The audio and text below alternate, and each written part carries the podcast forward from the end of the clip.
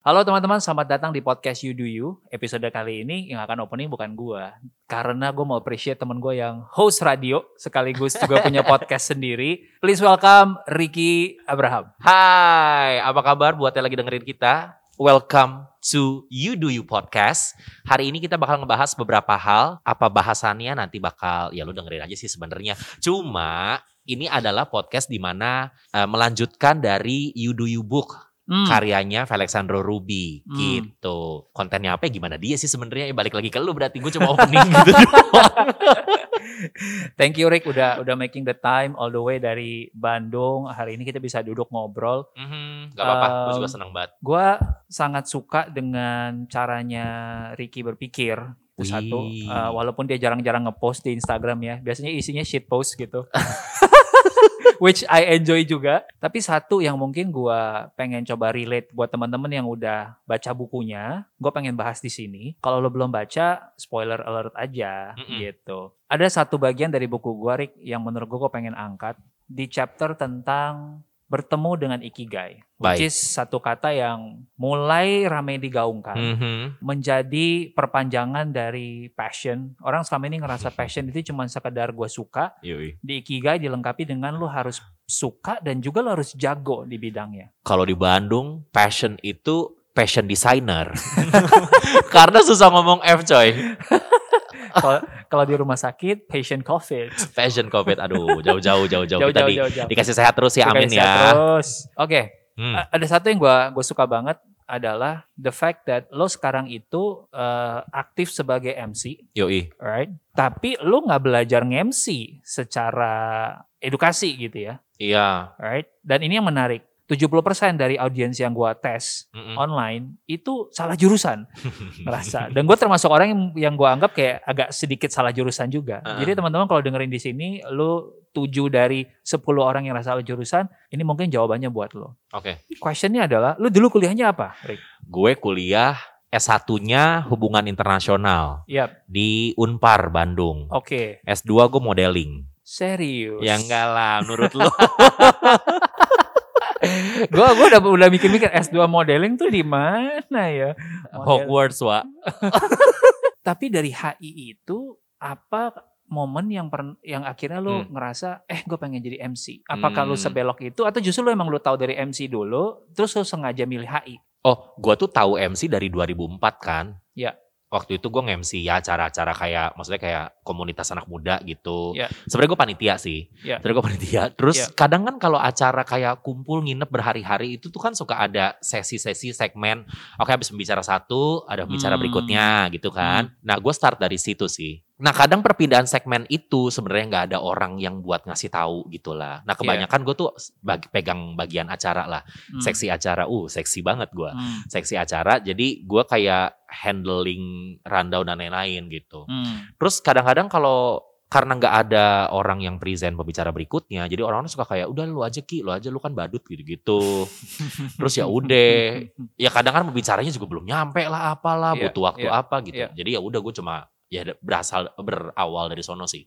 Terus di 2004 2000 2006 gue masuk kuliah 2000 berapa ya? Semester 5 2009 2008 Iya. 2008 lah kurang lebih. Iya. gue tahu oh gue nggak harus ada di dunia politik ini karena HI belajar politik kan? Iya. gitu. Politik banget coy. Jadi kalau lo pikir HI itu belajar komunikasi di HI Unpar enggak. Gue nggak tahu kalau HI yang lain ya Iya. atau HI Unpar sekarang gue nggak tahu. Cuma kalau masa gue sih nggak ada tuh komunikasi yang gue belajar public speaking di depan. Oh iya lu gesture harus begini ya. Hmm. cara ngomong harus begini bikin runutan kata harus begini. Nggak ada gue. Oke. itu kayaknya gue malah disiapkan jadi orang-orang yang bikin riset atau penelitian. Oke. karena kerjaan gue tuh bikin paper aja. 15.000 ribu kata 5.000 kata kayak begitu.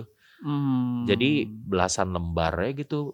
Semua pemikiran kita berubah jadi tulisan I see. T- Tapi gue ngerasa gini sih, waktu kita menyadari bahwa Mm. tujuh dari 10 orang salah jurusan, Mm-mm. Jir, kita punya pilihan untuk bilang bahwa satu, gue gila ini kacau banget nih pendidikan kita nih, nggak nyambung, pantesan aja nih orang cari orang yang cari kerja susah, iya iya orang yang terima karyawan baru juga ngomel-ngomel gitu, ini nggak nggak fit gitu kan. Tapi gue selalu ngelihat bahwa ada yang namanya transferable skills. Jadi Mm-mm. skill-skill yang mungkin kita empat tahun kuliah, itu pasti yang bisa kita bawa ke kerjaan kita, walaupun nggak semuanya. Iya. Menurut lo waktu di HI ada nggak transferable skills itu ke profesi lo sebagai MC akhirnya? Tadinya gue tuh nggak ngerti kalau ternyata ada. Iya. Jadi ya pokoknya kan semester 5 itu balik lagi sedikit ya. Semester 5 gue pokoknya gue memutuskan oke gue mau MC aja.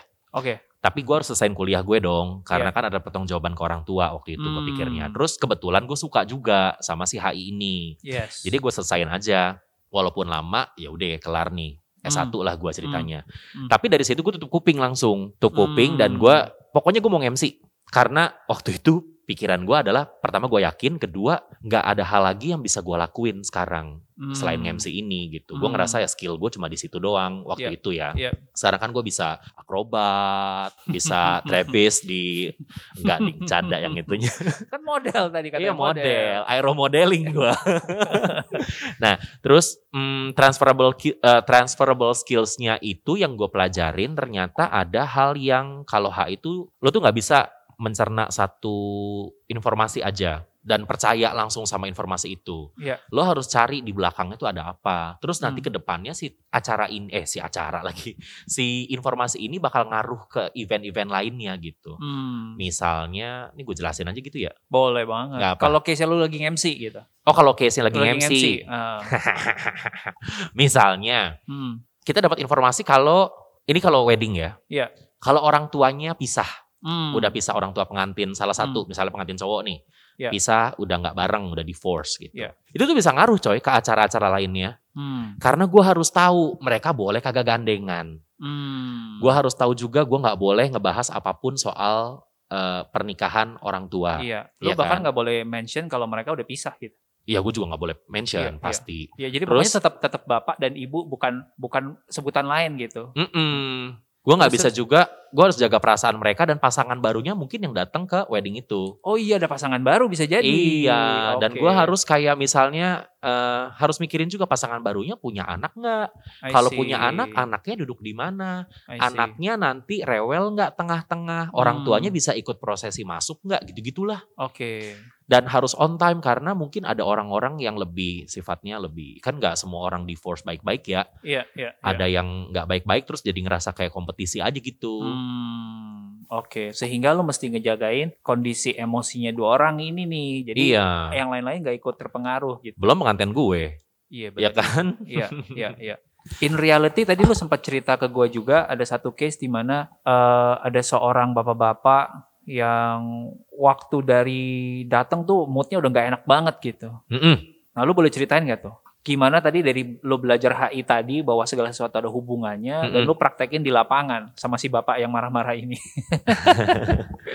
Iya si HI ini kan maksudnya lu nggak bisa ngelihat misalnya kayak orang orang ngeributin soal climate change itu kan Iya. salah satu bahasan hot pada masanya ya Iya. climate change jadi ada perubahan suhu jadi bumi lebih panas dan lain-lain Iya. ternyata si bumi yang lebih panas ini bisa ngaruh coy ke mana-mana yaitu Hmm. ada migrasi penduduk pasti kan orang nyari tempat yang lebih adem Iya, iya. itu kenapa Bandung penuh banget sama plat B kan tiap weekend terus udah Hmm. gitu perpindahan penduduk itu pasti ngaruh ke demografi penduduk baru Hmm. eh penduduk baru wilayah yang baru ya kan Iya, iya, Terus demografi meningkat, pasti ekonomi juga berubah. iya, Terus landscape sosialnya berubah. iya. Dari ekonomi meningkat, let's say ada orang-orang yang ngerasa kayak, oh gua nggak, kok gua gaya hidupnya harus ngikutin pendatang ya, gitu. Iya, Atau iya. pendatang nggak punya pekerjaan, Hmm. akhirnya jadi ngaruh ke kriminalitas. Kriminalitas Hmm. nanti ngaruh ke hukum, kayak gitu-gitulah. Terus I sebenarnya kan ngaruh semua merembet Oke. gitu. Nah, kalau ke acara, Hmm. misalnya ada satu bapak nih, doi marah-marah. Kita harus tahu juga doi siapa. Doi yang punya duit bukan, yang bayarin nikahannya bukan. Wah ini politik nih kayak politik nih. Dia Iya. punya duit apa enggak nih? Kalau dia yang punya duit ya udah iyain aja semua apa yang dia mau kan. Bener gak sih? Pernah ada satu acara di mana bokapnya ngomel-ngomel. Ya akhirnya semua orang berusaha jadi mikirnya jadi jauh gitu. Oke, Iya. eh, biasa kan WO bawa kertas kecil-kecil tuh ya. Iya, nah iya. ini hari itu WO-nya bawa tas gede-gede coy. Isinya air minum, cemilan, eh, tisu apa. Pokoknya Iya, iya. bapaknya butuh apa langsung keluar dari tas. Itu tas udah kayak Hmm. kantong Doraemon coy. Bapaknya butuh apa keluar Iya. gitu. Ya karena kita tahu bokapnya adalah yang bayarin pernikahannya. Iya. Kalau bokapnya ngambek dia tiba-tiba bisa nggak mau ikut jalan lah bagaimana ceritanya kan jadi tamu bertanya-tanya dong. Iya. Ini pengantin kenapa kok bapaknya nggak ikut jalan ribut apa gimana? Kan Iya. bukannya masih hidup Iya. begitu. Jadi lo mencari source of the problem and then you solve di situ supaya ini nggak berentet ke mana-mana. Iya bener. Dan at one point malah lo yang beradaptasi terus ya. Oke, ini orang butuhnya apa? Gue siapin dulu sebelum dia butuh, sebelum dia Iya, minta. mungkin itu lebih ke, ke WO sih. Cuma Oh, kalau iya. gue lebih ngejaga supaya durasi acara berjalan dengan semestinya I dan see, di depan dia nggak ribet karena buat dia ternyata problemnya adalah kenapa sih kalau wedding tuh banyak acaranya? Lah situ bukannya pernah wedding juga ya gitu kan sebenarnya kalau kita mau protes ya. Bener bener bener.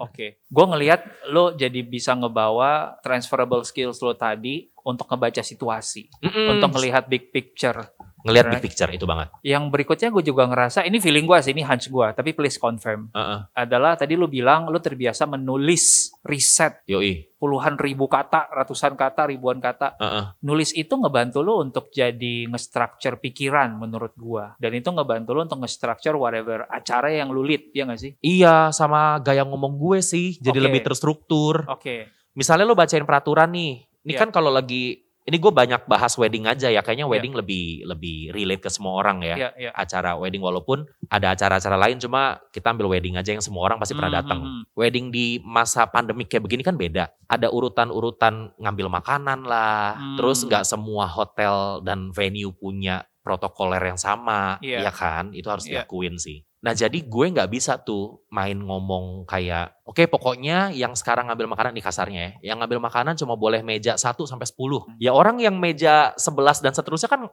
kesel ya. Lah gue Hmm. terus gue ngapain? Gabut Hmm. duduk, nggak dikasih makan apa pun kayak Hmm. gitu. Ya tapi gue harus jelasin banget.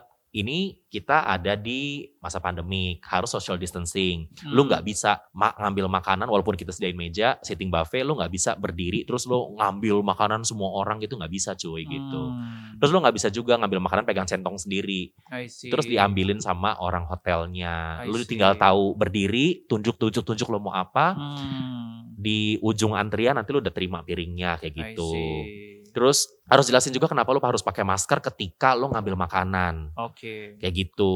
Gitu-gitu I deh. Jadi ya harus diurutin kan, harus runut. Kalau nggak ntar mereka kalau ngacak menurut mereka kayak, "Loh, ini apaan sih kok banyak banget peraturannya kan gue datang ke wedding, kenapa banyak peraturan?" I see. Tapi kalau gue runutin kan jadi lebih masuk akal I ya see. gitu. I see. Tapi orang-orang ini pada taat nggak nih?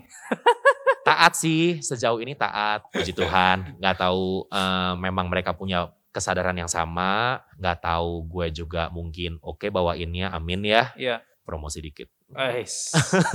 Tapi gue penasaran nih, gue penasaran. Ah. Apakah dengan situasi lu lagi COVID sekarang dengan semua protokol, Mm. lu masih bisa ngebawain sensasi kemegahan sebuah wedding Mm-mm. atau fun keseruan dan happy happy sebuah wedding di Mm-mm. saat semua orang pakai masker dan lu nggak bisa ngeliat ekspresi gitu.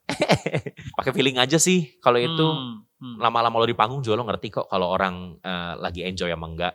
Oke. Dari gestur mereka sih. Karena kelihatan kan ini sekarang duduknya makan meja ya. Maksudnya kayak iya. mereka duduk dikasih meja, dikasih kursi. Iya. Kalau mereka sampai mau geser gitu Hmm. mengubah posisi kursi untuk bisa ngelihat sesuatu itu berarti mereka udah ke bawah Oke. gitu. Walaupun Oh. gua nggak bisa ngelihat setengah muka lo Iya, kan. iya, iya. The fact that dia mungkin duduknya harusnya ngadep ke tempat lain karena Iya, ngikutin meja bundar, tapi dia bener. geser ngarah ke panggung atau ngarah ke lu, dia akan itu mengartikan bahwa ini udah excited nih, udah Benar. masuk gitu. Benar. Dan begitu gue bilang, misalnya gue undang mereka buat bangkit berdiri nih, buat Iya, berdiri gitu. iya. Begitu gue bilang berdiri, terus mereka langsung berdiri, Iya. ya berarti mereka punya excitement yang sama sama gue Oke. gitu. Oke, sekarang gue challenge secara politik supaya lu politically correct. Kalau misalkan ada satu meja memilih tidak berdiri, what would Hmm. you do as an MC? Kalau memilih buat nggak Atau gini-gini nih, ya, kalau nggak uh-uh. berdiri masih simpel. Nggak mau pakai masker. Misal. Wah misal. kalau nggak mau pakai masker, gue sih sebenarnya ngasih eh, instruksi ya. Iya, iya. Jadi kalau gue biasanya gini sih, kalau misalnya mereka nggak mau pakai masker, gue tuh ngomong ke semua orang. Oke. Sekali lagi saya himbau untuk semua hadirin yang terhormat untuk menggunakan maskernya selama acara berlangsung, tapi muka gue ke mereka coy. gitu. Itu tuh bakal Oke. bikin mereka ngerasa Oh ya, tanda you're kutip, talking to them. Iya Hmm, gitu. oke. Bahasa kasarnya tertuduh. Oke. Tapi gue ceritanya mata gue nyapu semua orang. Coba nanti gue bakal berhenti di mereka gitu. I see. Gitu sih biasanya kalau gue supaya Oke. mereka nurut gitu. Oke, Kan jadi- demi keamanan kenyamanan bersama betul. Wow. Wow. gue gak pernah kepikiran itu menurut gue. Tapi itu menurut gue cara yang cantik. Karena gue sebagai orang yang dis, yang disindir juga nggak mau sindirannya terlalu kasar kan. Sehingga Iya. ketahuan banget. Oh itu orang yang lagi dimaksud. Iya, iya. Bener bener bener bener. Kalau urusan masker ya, kalau urusan Iya. berdiri sih gua nggak maksain. Mungkin Iya. mereka sakit kaki. Iya, Gitu kan gua nggak tahu. betul. Nah, nah, tapi kalau urusan masker gua rasa ini semua udah kayak peraturan yang normal banget. Bener. Sehingga lo mesti enforce. Dan gua nggak takut buat Iya, ngasih iya. tahu gitu. Iya, iya, Mm-mm. iya, iya. Wow, ini interesting banget karena em, gua di dalam buku secara Hmm. aware gue menulis bahwa di chapter pertama gitu. Apa pun pertanyaan lu dalam hidup yang sering lo tanyain dan DM ke gua gitu, Mas Ruby gimana cara menemukan ikigai? Mas Ruby gimana kalau gua punya passion lebih dari satu? Gimana kalau gua kondisi keuangan begini solusinya apa gitu? Gue selalu Kak Ruby percaya. adopsi adik nggak? Aku juga mau kak dibimbing kak. Eh, saya buka program mentorship ya, bisa daftar harganya Oh, mentorship. 5 juta per bulan. enggak, enggak, enggak, enggak. Gue mah basisnya pertemanan aja. Kalau gue bisa bring value, bring value, saling bring value. nah, tapi gue gua kembali ke buku tadi pertanyaan apa pun yang lo Mm. tanyakan dalam hidup, gue sekarang di posisi se-aware itu bahwa ya jawabannya tergantung Hmm. gitu, right? Dan em, gua jadinya ngerasa bahwa dalam hidup nih kayak Kesha lo ya, Iya. lo memilih menjadi MC tadi lo sebut Mm-mm. dan lo sebut juga lo memilih untuk tutup kuping. Oh iya iya iya sempet tuh. Nah, itu menurut gua menarik karena banyak orang-orang yang di umur 20-an sekarang yang Mm-mm. ketika dia udah memilih untuk oke gua mau ngerjain ini, Mm-mm. Itu matanya masih jelalatan gitu. Kayak, iya sih gua mau ngerjain ini, tapi itu kayak seru juga ya. Itu kayaknya lucu Iya juga iya ya. iya. Jadi mereka itu menghidupi mimpi mereka yang mereka secara nggak sadar itu mimpi tetangganya mereka, bukan mimpi mereka Hmm, gitu. Atau ketika mereka udah ngejalanin, mereka jadinya sibuk ngeliat kiri kanan, jadinya nggak fokus dan makin lama nyampainya gitu. Iya. Apa yang bikin lu secara self aware bisa milih untuk tutup kuping waktu itu? Apa ya istilah blogger tuh? Aku tuh yakin itu kak Cie. Cie. Ini tuh yakinnya yakin banget kak. Jujur ya, aku tuh jujur ya. Yuyur ya kak, aku tuh enak banget pengen menihoy. gue se gue yakin banget sih semester 5 tuh bener-bener gue yakin banget gue nggak harus ngelanjutin politik. Oke. Maksudnya gue nggak harus berkarir di dunia politik Oke. gitu Oke. untuk saat itu dan untuk ya gue nggak bisa ngeliat kepanjangan juga sih. Cuma maksudnya pokoknya gue nggak mau ada di dunia ini gitu. Oke. Dan Gitu. padahal lu waktu itu mungkin punya channelnya atau punya teman-teman yang udah apa ya kalau HI layer-layer pilihan karirnya tuh Iya ada, ya pasti paling kasta tertinggi Kementerian Luar Negeri. Kementerian Luar Negeri. Yo, yo, waktu Oke. zaman gue masih departemen. Oke. Heeh, Kementerian Luar Negeri, abis Kementerian Luar Negeri pasti ada kementerian-kementerian lainnya, Iya. karena masih kepake kan. Iya. Terus abis itu lembaga negara Oke. yang bukan kementerian. Abis itu NGO, LSM. Hmm. LSM juga kebagi lagi coy, internasional yang gajinya. Oh iya iya iya iya iya. Dolar dolar dolar. Yo, Iya. atau NGO yang eh, lokal. Oke. Terus udah gitu ada juga waktu itu kayaknya belum musim sociopreneurship gitu kayak belum musim deh. Seingat gue ya, waktu Iya, angkatan gue. iya. Terus ya paling bawah ya bank. bank swasta gitu Oke. jadi MT. Oke. Jadi lo menutup kuping Mm-mm. secara purposefully apakah lo melakukan sesuatu misalnya oke gue nggak follow teman-teman gue gue blok dulu gue mute supaya gue nggak ngiri Hah? atau lo ngapain gitu Enggak, enggak kagak gue santai aja gitu. oke Itu bahkan gue ngelawan arusnya tuh bukan cuma ngelawan arus teman-teman gue ya. Iya. Ngelawan arus keluarga cuy. Oke Karena bapak ma gue pasti ngarepnya gue kerja yang aman Oh dong, bener iya, gak sih Iya. gitu. Ricky namanya. Abraham diplomat Indonesia Iya, kenapa enggak kan buat mereka gitu. Terus lalu ngapain kuliah susah-susah kalau misalnya ujung-ujungnya nggak jadi itu gitu. hmm. Gua nggak tahu ya bapak mak gue sih kagak kuliah, kagak makan Iya. bangku kuliah. Jadi mereka mikirnya pasti lebih simpel daripada orang yang mungkin orang tua yang berkuliah gitu. oke Cuma buat orang yang sesimpel mereka aja, mereka tuh bisa mikir ke sono. Lalu ngapain kuliah capek-capek kalau lu kerjanya nggak kayak begitu gitu. oke Heeh. dan mereka masih suka nawarin. Ya itu tadi level-level level-level level turun turun turun. Tuh bank itu lagi buka. tuh bank biru lagi buka.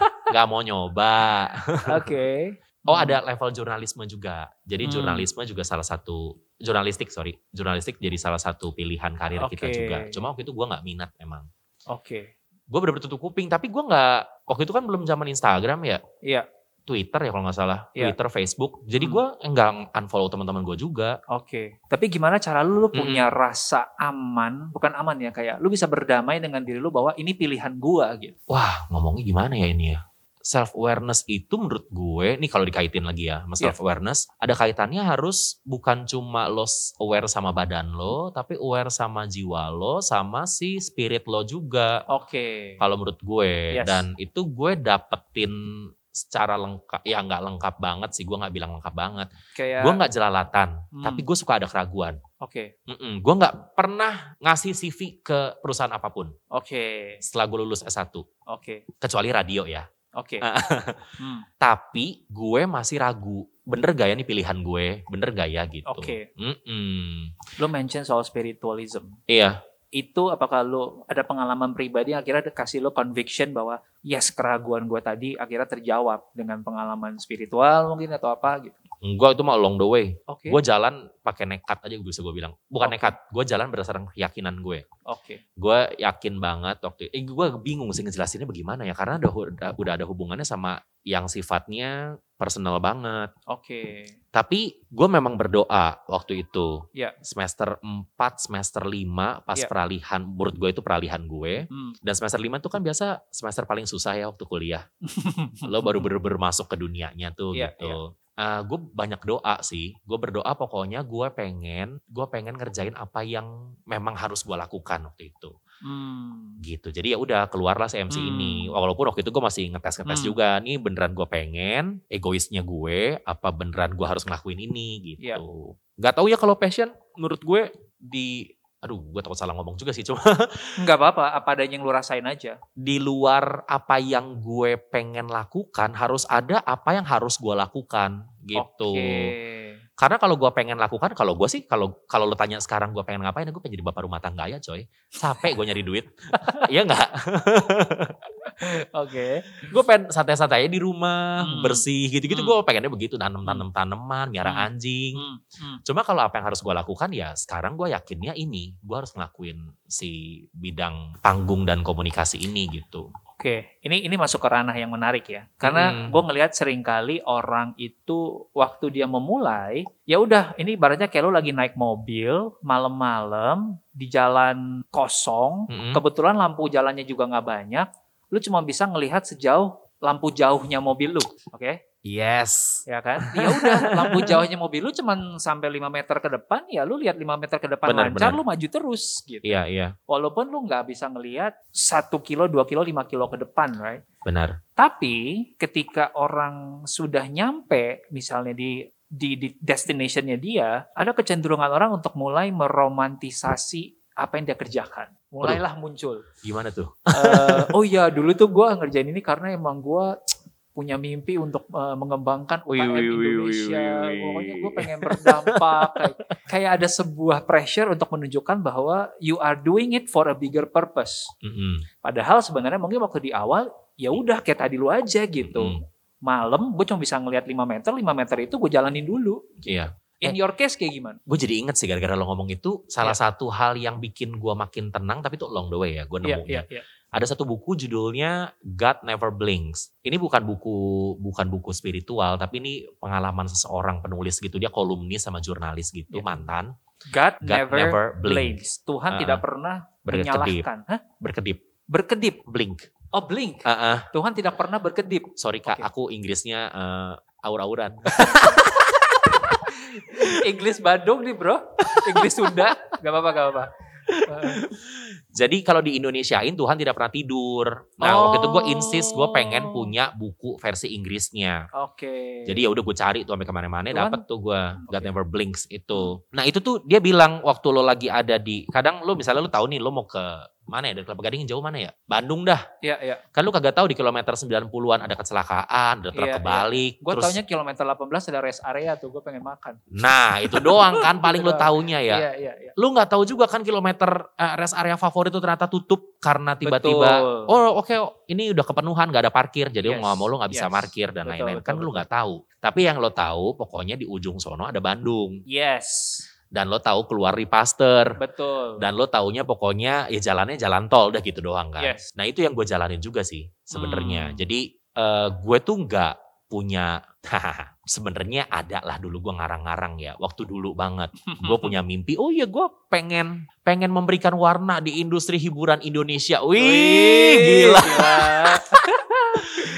tanpa bermaksud mengecilkan mimpi gue, Iya. akhirnya mimpi itu tuh bukan luntur ya, tapi nggak degrading juga menurut gue. Tapi Iya. gue ternyata nemuin hal-hal yang lebih bermakna daripada sekedar mimpi besar gue, Iya. yaitu hal-hal yang gue temuin waktu gue ngejalanin pekerjaan ini. Oke. Pokoknya waktu gue ngejalanin MC, gue punya mimpi begitu. Tapi Iya. ternyata pas gue jalanin, enggak loh, gue ngejalanin karena emang ini doang yang gue bisa. Oke. Ini doang yang masuk akal dan ini doang yang harus gue lakuin menurut gue Yes. gitu. Yeah. Tapi sambil berjalannya waktu, gue nemuin makna dari si pekerjaan gue buat Oke. kehidupan gue dan kehidupan orang lain. Oke. Misalnya paling gampang, wah coy lo mau nge-MC, eh, jas lo robek tengah jalan. Hmm.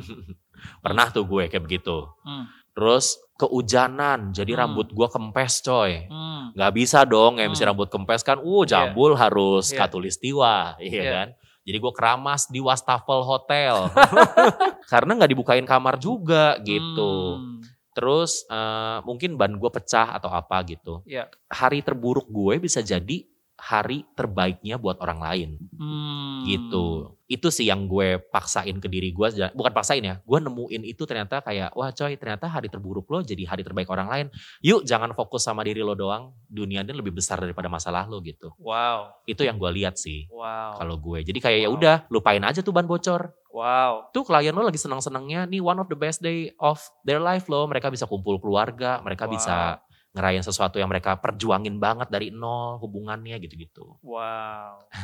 wow. Yang gue tangkap jadinya adalah nggak apa-apa banget untuk lo memulai dengan ya udah memang mimpi gue nggak perlu sampai wah banget, Mm-mm. right? Tapi gue tahu ini yang gue punya. Jadi kalau bahasanya ikigai itu kayak satu what you are good at, Mm-mm. apa yang lu jago. Mungkin di case-nya lo itu juga sesuatu yang lu suka, Iya. what you love, dan lo yakin bahwa itu sesuatu yang what the world needs, dunia Yep. butuhkan gitu. Walaupun belum tentu what you can be paid for. Maksudnya lu bisa dibayar berapa aja belum tahu kan? Iya. Right, lu cuma tahu nih standar market begini nih. Tapi kan belum belum tahu juga apa kalau bisa nyamain market di atas apa di bawah.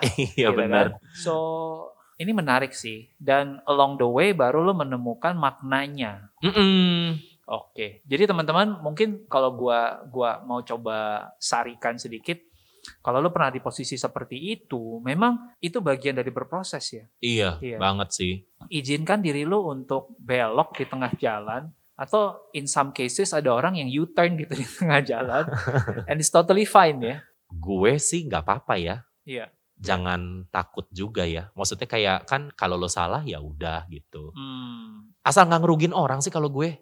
Iya. Heeh, maksudnya kayak lo salah langkah nih, ya Iya. lo dulunya apa gitu. Iya. Kalau lo ngilangin nyawa orang, lo Hmm. ngancurin rumah tangga orang, lo ngerusak hubungan orang gitu itu kan baru merugikan. Hmm. Cuma kalau lo salah karena salah pilihan karir misalnya, Ih, ternyata gue gak usah ngerjain ini ya seumur hidup gue salah. Hmm. Ya itu kan yang rugi siapa ya? Yang rugi paling lu gitu kan. Iya, Sama iya. ya mungkin perusahaan employer Iya, lo dulu iya.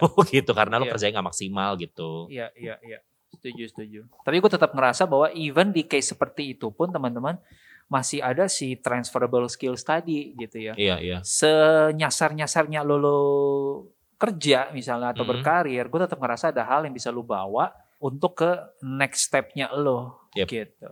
Wow. Rick, Iya. eh, tadi kita udah banyak ngobrol, tapi yang gua gua suka adalah the fact that kita pernah ngobrol dulu gimana caranya lo bisa menjadi host Mm-mm. di acara lu sendiri. Bahkan lu mau ketemu orang sebeken apa pun, sekeren apa pun. Kayaknya kalau salah waktu lu cerita tentang Arman Maulana. Iya, iya. Right? Dia duduk sebelah gue loh. Exactly. Gila keren banget gak sih? Terus lu bisa tone down segala ke apa ya? Kadang-kadang kita kalau punya tamu orang yang lebih keren dari kita tuh kita langsung ngerasa insecure. Mm-mm. Langsung ngerasa gue lebih kecil. Mm-mm. Langsung ngerasa kayak shit gue nggak berhak kayak Aduh, siapa aduh, aduh, gue aduh, bisa aduh. ngobrol sama dia gitu. Iya, iya, iya. Dan itu sering kali yang kita juga bawa ke dalam hidup. Hmm. Padahal sebenarnya nih, hidup lu tuh fine-fine aja gitu. Mm-mm. Lu udah ngelakuin cukup impact, dampak lu udah bagus, hidup lu juga I mean, teman-teman di sekeliling lu juga bisa ngerasain bahwa niatan lu baik, eh, apa yang lu kerjakan itu sesuatu yang bagus banget di karyanya lo, di di kerjaan lo atau kantor lo. Mm-mm. Tapi lu ketemu someone dan tiba-tiba dia lebih wow dan somehow lu lost. Mungkin yang gue coba pengen connect adalah ada gak sih pengalaman lu dari menjadi host radio, podcast, ketemu sekian banyak orang beken, lu tetap bisa nggak nggak jatuh ke level insecure itu tadi. Gue pernah nggak ya jatuh ke level insecure? Gue juga lupa. Hmm. Tapi kalau eh, ini sebelum kita masuk ke profesi ya, gue tuh Iya. pernah insecure banget nih buat lo yang lagi dengerin. Iya. Waktu Ruby pertama kali ngajakin gue ketemu. Sumpah, karena gue follow dia kan karena kita kenal lah ada mutual friends, terus Iya. sempat kerja bareng kan Iya, kita iya. ya gue kerja waktu itu lo ngasih gue job, Iya. terus udah gitu eh waktu itu kan kondisinya adalah gue kerja, eh gue harus ngebuktiin ke lo kalau lo eh, kalau gue bisa kerja, seenggaknya kayak gitu kan? Iya. Karena waktu itu lo yang ngasih job ke gue. Iya. Nah, habis itu lo ngajakin gue ketemuan in a friendly way. Iya. Nah, gue waktu itu rada bingung tuh. Aduh, nih orang ngarep apa ya dari gue ya? Nih orang kan kalau Instagram lu sekali lagi kalau diperes isinya ilmu nih coy. Iya. Lah, Instagram gue kalau diperes isinya apa? gitu kalau menurut gue. Hmm. Terus waktu itu gue ngobrol sama adik gue. Nah, adik gue, eh adik gue nggak kenal sama lo dan nggak follow lo juga. Oke. Nah, adik gue bilang, eh udahlah ketemu ketemu aja dulu kan in a friendly way kan kata dia Hmm, gitu. hmm. Toh tetangga juga. Iya. Iya bener juga ya. Nah itu yang bikin gue inget lagi kenapa gue bisa eh, nggak jatuh ke level insecurity kalau lagi eh, ngobrol sama host. Eh Iya. ngobrol sama host, ngobrol sama bintang tamu Iya. di acara gue karena pertama ini acara gue cuy. Hmm. Gitu. I control all of the shits. In this room, gitu ya. Ini mixer gue yang tahu makainya. Ini Hmm. mic gue yang tahu makainya. Itu Hmm. tamu mau duduk di mana harus gue yang ngarahin, ya Hmm. kan? Ya gue naw- nawarin sih kayak, Mas mau duduk di mana? Mau duduk depan saya apa di sini? Tapi Hmm. kalau bisa depan saya aja karena bisa kelihatan, bisa Hmm. enak ngobrolnya. Hmm. Gitu. Itu kabel-kabel gue yang ngerti. Hmm. Itu AC kalau dingin gue yang tahu remote di mana, Hmm. ya kan? Terus eh, ya pokoknya ini area gue lah, ini rumah gue gitu. Hmm. Tanpa nggak tan- tanpa bermaksud nggak sopan ke dia ya. Jadi gue Iya. tetap ngasih pilihan, gue tetap sopan karena ya Iya. ibarat tamu aja. Cuma kan dia tamu. Hmm. Jadi ada batasan juga buat dia mengenal ruangan ini gitu. Ruangan Hmm. tuh maksudnya kalau ngomongin radio studio gue. Iya. Dia kan nggak tahu gue boleh duduk di mana, ini boleh dudukin nggak, gue harus Hmm. pakai sepatu apa enggak masuknya gitu-gitu Iya. lah. Ya kayak selevel Arman Maulana juga waktu masuk ke studio gue dia copot sepatu kok waktu gue bilang mas copot sepatunya ya gue bilang gitu. Hmm. Kan karpet. Walaupun sepatu dia mahal banget coy waktu itu. gue kagak ngerti siapa cuma yang gue tau tuh mahal aja. Hmm. Tapi dia copot sepatunya dan dia oke-oke aja sama itu. Hmm. Tapi di luar itu mungkin bintang tamunya memang eh, kooperatif sekali gitu. Iya, iya. Tapi ya penting juga buat ngelihat mereka kalau mereka tuh memang manusia aja. Hmm. Eh, eh, on a daily basis mereka manusia juga. Hmm. Dan lo harus tahu eh, ya gue gue juga pengen ngajakin buat yang denger mereka datang ada satu tujuan kan. Jadi ya udah gue butuh lo, lo butuh gue. Ayo kerja sama yang baik gitu. Hmm. Ini ini ini yang bisa lo apply juga gak sih ke dalam keseharian lo ketika sering kali waktu dalam karir kita Mm-mm. ya mau nggak mau ada momen yang misal lo butuh untuk menemukan mentor. Iya, Dan biasanya namanya mentor udah lebih experience dari lo. benar. Atau misalnya lo punya bos di kantor lo yang sebenarnya bukan lagi ngomongin politik atau lo mesti kiss ass supaya lo lebih Hmm. gampang promosi gitu. Tapi you need to make that relationship. Iya. Otherwise lo mungkin nggak dikenal gitu. Right? Mm-mm. Um, itu sesuatu yang bisa lo pakai nggak sih sebenarnya Rick? Pengalaman Hmm. lo itu? Karena gue ngelihat lo cukup gampang untuk bisa nyatu ketemu sama siapa pun gitu. Mm-mm. Right? Dan ya tadi seperti yang lo bilang, teman lo pernah ngomong sama lo kayak, eh teman lo centang biru semua. nih." Kok kakak Ruby gak centang biru sih kak? Kenapa Nah. kak? Ada ada kendala apa kak saya ceritain? nggak tahu nih, saya udah apply lima kali tapi nggak dicentang-centang. gue mikir lo yang gak mau lo ternyata. Eh ternyata enggak ya? Ternyata lo nge-apply ya? gue coba, gue coba, tapi gue belum. Oh. Eh tolong dong ini Instagram temen gue centangin biru. Kesian tahu. Bukan kesian sih. Dia followersnya banyak. Isi Hmm. bagus. Gimana sih? Oke balik lagi. Apa tadi pertanyaannya gue lupa nih. Oh, maaf orang sanguinis. Lo menjadi host di ah. kes- kebiasaan lo menjadi host di acara lo sendiri Yoi. sehingga lo bisa punya that level of confidence tanpa harus kasar tanpa harus songong Mm-mm. at the same time di real life-nya lo juga lo punya banyak teman-teman yang tadi quote unquote centang biru gitu Mm-mm. menurut lo ini ada hubungannya enggak Ada dong. ya Karena gue ngeliat mereka kayak manusia aja dan punya punya cerita gitu. oke Ini kalau balik ke profesi gue ya, Iya. profesi yang sekali lagi yang paling gampang buat gue relate ke pendengar adalah profesi MC wedding. Oke. Karena lo pasti biasa datang ke wedding, lo pernah datang ke wedding atau lo pernah bikin weddingan gitu. Iya. Itu kan sebenarnya template coy, bener gak? Betul. Ruby udah kawin kan? Betul. Lo tahu kan acaranya ya begitu aja. Betul. Dan gue pernah jadi WO, jadi gue tahu. itu template. itu template kan, lo tinggal Iya, ya iya. kalau mau ngomong kasar lo tinggal ganti nama pengantin sama ganti nama orang tua kayak Betul, begitu. betul. Di setiap wedding. Nah itu yang bikin gue juga supaya nggak nggak tanda kutip nggak ngegampangin hidup orang gitu. Hmm. Gue nggak mau ngegampangin hidup klien gue. Ah lah udahlah wedding sama aja kemarin It's juga Sabtu. template gitu ya. Iya Sabtu juga gue baru wedding nih hari Minggu ada Hmm. wedding lagi. Nah gue nggak mau kayak begitu karena Hmm. buat gue ya balik lagi ini hari terpentingnya mereka loh coy. Mereka Yap. punya cerita Yap, loh. yap. Nggak semua pengantin itu dikasih restu sama orang tuanya. Wow. Nggak semua pengantin kawin dibayarin orang tuanya gitu-gitu. Nah itu yang coba gue gali. Ya. Ngelihat mereka dari sisi manusianya. Hmm. Dalam artian gue nggak ngegampangin mereka sama sekali Hmm. gitu. Kalau lagi jadi host, gue nggak gampangin karya mereka. Mau mereka penyanyi baru kek, mau mereka band gak terkenal kek, Iya. mau mereka band yang udah, maksudnya vokalis band terus berubah jadi solois kek. Gue berusaha banget supaya nggak ngegampangin mereka gitu. Oke. Lu band baru, oh ayo ayo. Hmm. Ya siapa yang tahu kan kalau ternyata mereka nanti jadi gede banget. Iya. Iya gak sih? Iya. Gue pernah tuh eh, ada satu band, gue gak usah sebut namanya ya. Iya. Mereka mereka reguler datang ke radio gue waktu itu, radio pertama tempat gue kerja. Iya. Reguler banget coy. Terus sampai gue suka ngerasa begini sempet loh gue ngerasa kayak nih kayaknya bandnya emang gampang dipanggil apa gimana ya gitu. Kok tiap gue mepet banget nggak ada bintang tamu mereka mau banget nih bantuin acara gue gitu. Hmm. Dan ternyata emang mereka lagi ngerintis. Oke. Tapi abis itu gue nggak ya gue buang pikiran itu gue nggak mau Iya. gampangin mereka. Hmm. Dan bener coy, sekarang mereka gede banget. Hmm. Depannya N bukan sih? Enggak, enggak, enggak, Oh, bukan, bukan, ya? bukan, bukan, Dua kata, dua kata. Dua kata. Oh, Oke, oke, oke, oke, oke, oke. Wow, oke. Jadi kuncinya adalah lo ngelihat mereka sebagai manusia ya.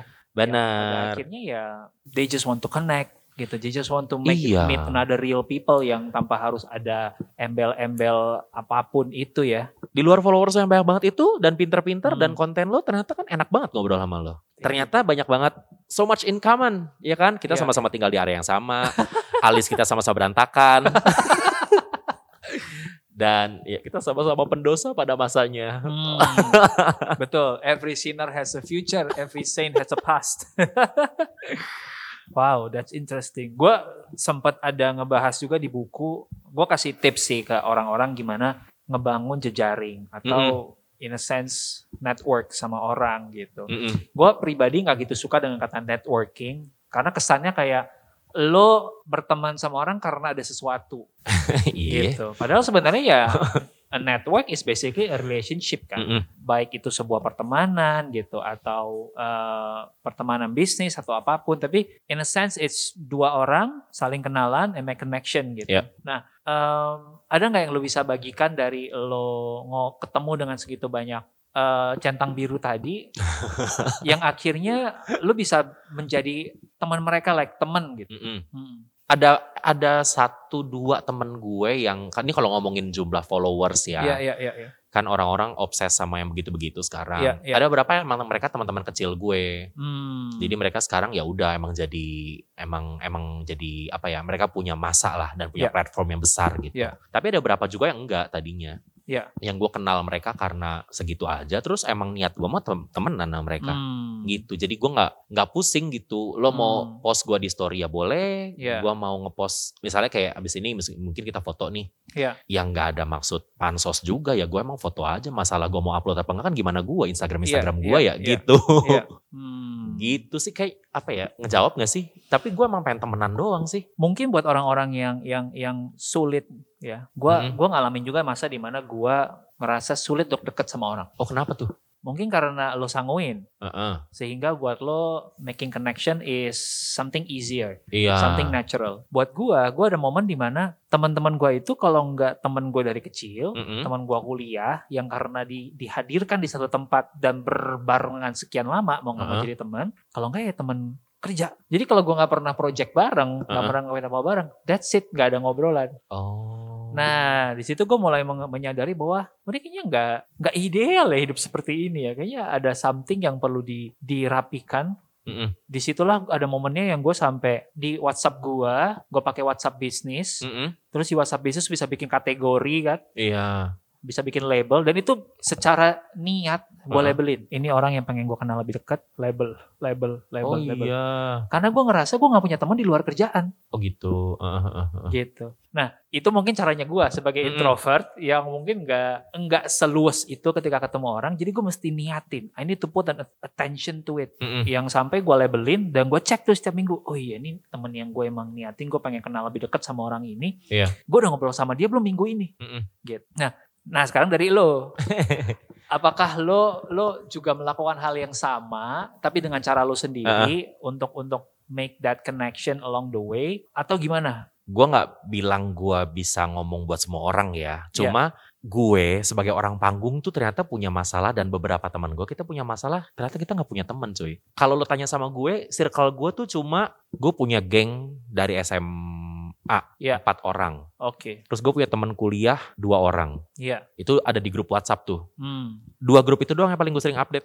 Oke. Sisanya buat gue ada beberapa orang-orang yang come and go aja gitu. Ada sih Oke. teman-teman lama yang nggak selalu update, tapi kalau ketemu lagi gue bisa cerita tanpa harus mikir sekarang dia ada di level apa ya, dia I bisa nggak ya nerima ini nggak ya gitu. Oke. Dia masih bisa nerima gue nggak ya gitu. Oke. Ada sih beberapa yang kayak begitu. Hmm. Tapi kalau dipikir-pikir, gue tuh sering mikir gitu. Hmm. Gue tuh punya temen gak sih sebenarnya gitu. Serius dah. Apalagi gue ngerantau kan. Iya. Dari, oh cuy lo dari Jakarta ke Bandungnya ngerantau. jadi asalnya gue orang Jakarta. Terus gue kuliah di Bandung. Hmm. Terus keenakan di sono. Jadi gue banyak di sono. Hmm. Apalagi buat di Bandung gue kadang-kadang ngerasanya ya gue punya temen gak ya gitu. Hmm. Mungkin orang yang dekat sama gue juga paling berapa 10, ya, ya, 12 orang paling. Iya, 20, di bawah iya. 20 kali ya. ya, ya. Gitu jadi struggle-nya sama mungkin. Alright, eh, mungkin mungkin satu topik terakhir yang pengen gua angkat adalah eh, lo udah memulai MC dari 2005 tadi ya? Eh semester 5. Semester 5. Semester 5 Eh, itu dari 2004 pertama kali dibayar 2007. oke, pertama kali bayar 2007. Mm-mm. Berarti lo akan menganggap karir lo sudah 13 tahun? Enggak, Oke. karena eh ya udah sih. Cuma waktu itu kan gue 2007 sebulan gak sekali jobnya. Hmm. Paling setengah tahun satu Iya, gitu. iya. Mm-mm, karena sambil kuliah juga. I Terus see. siapa mau pakai gue juga kan waktu itu. Iya, iya, iya, iya, iya. Ada nggak Mm-mm. yang berubah dari pemikiran lo Mm-mm, em, ketika lo MC di umur 20-an mm-mm. dan sekarang lo MC di umur 30-an?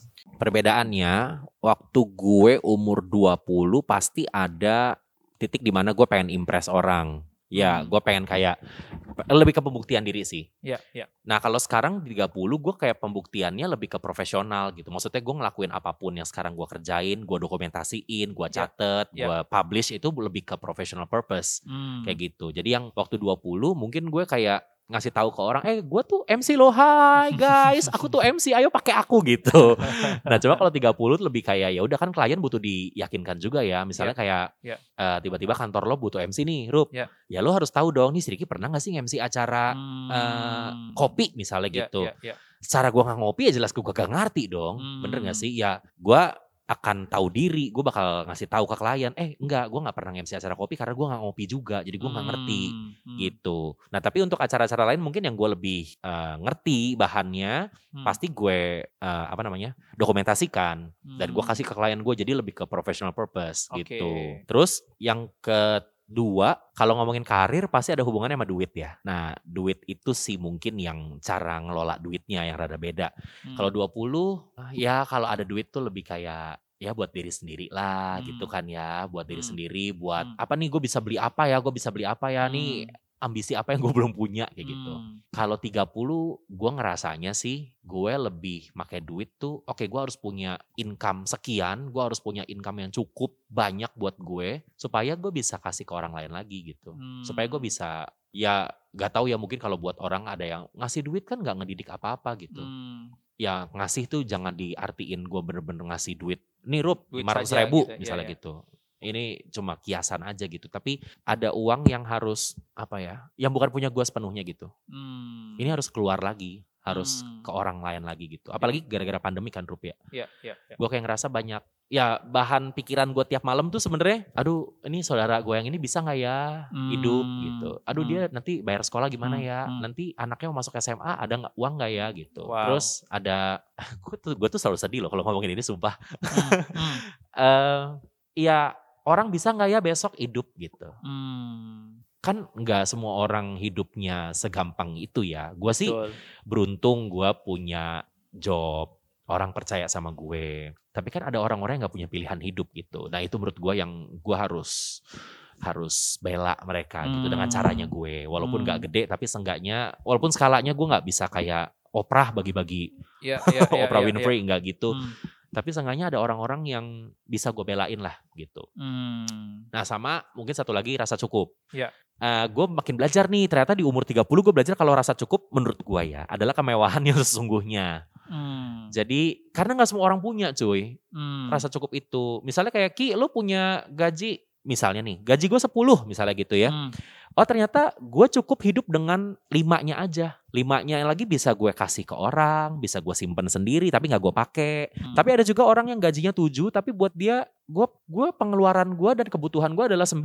Jadi duanya dia ngutang misalnya gitu. Hmm. Karena buat dia ada hal-hal yang ini kalau gue ngomongin ego ya, aduh gue pengen dong tampilnya begini harus begini harus begini harus begini gitu. Hmm, Nah gue ngelihat diri gue sendiri sih ya itu bedanya 20 sama 30 gue lebih ngerasa cukup aja di umur 30 gue secure gitu. Ya gue nggak harus pakai barang yang bukan yang nggak cocok sama gue walaupun mahal hmm. kan belum cocok sama gue ya gitu. Hmm, Ya kayak kalau orang udah kenal lama sama gue, gue tahu gue pakai barang branded yang mahal banget, pasti dicaci maki coy gue. hmm. Ah KW lu ya, pasti gitu. Karena mereka tahu kelakuan gue kayak Ya, ya, ya. nggak mungkin nih si Ricky mau spend duit segini buat Hmm. gitulah. Jadi gua rasa rasa cukup sih itu itu yang gue pelajarin juga di umur 30 yang penuh dengan sakit pinggang ini. Gue bisa bilang tuh sejalan dan gue juga ngalamin di umur 30-an.